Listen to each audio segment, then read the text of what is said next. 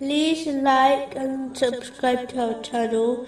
Leave your questions and feedback in the comments section. Enjoy the video.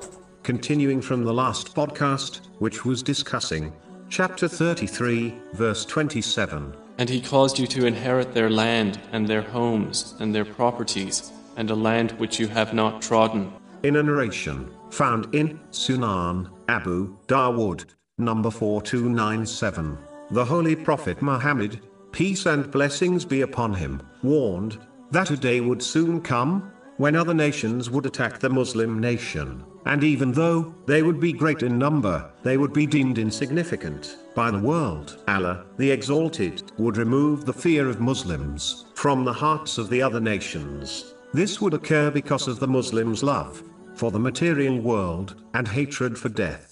The companions, may Allah be pleased with them, were small in number, yet they overcame entire nations. Whereas the Muslims today are greater in number, yet have no social or political influence in the world. This is because the companions, may Allah be pleased with them, lived their lives according to the teachings of Islam, thereby favoring, preparing for the hereafter, over enjoying the lawful pleasures of this world. Whereas, most of the Muslims today have adopted the opposite mindset it is important to understand that the root of all sins is the love of the material world. This is because any sin which is committed is done out of love and desire for it. The material world can be split into four aspects fame, fortune, authority, and one's social life, such as their relatives and friends. It is in the excess pursuit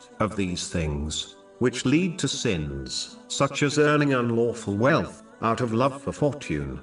It is why a narration found in Jami R. Tirmizi, number 2376, warns that love for wealth and authority is more destructive to one's faith than the destruction two wolves would cause if they were let loose on a herd of sheep. Whenever people seek the excess of these aspects of the material world, it always leads to disobedience of Allah, the Exalted. When this occurs, the mercy of Allah, the Exalted, is removed, which leads to nothing but trouble.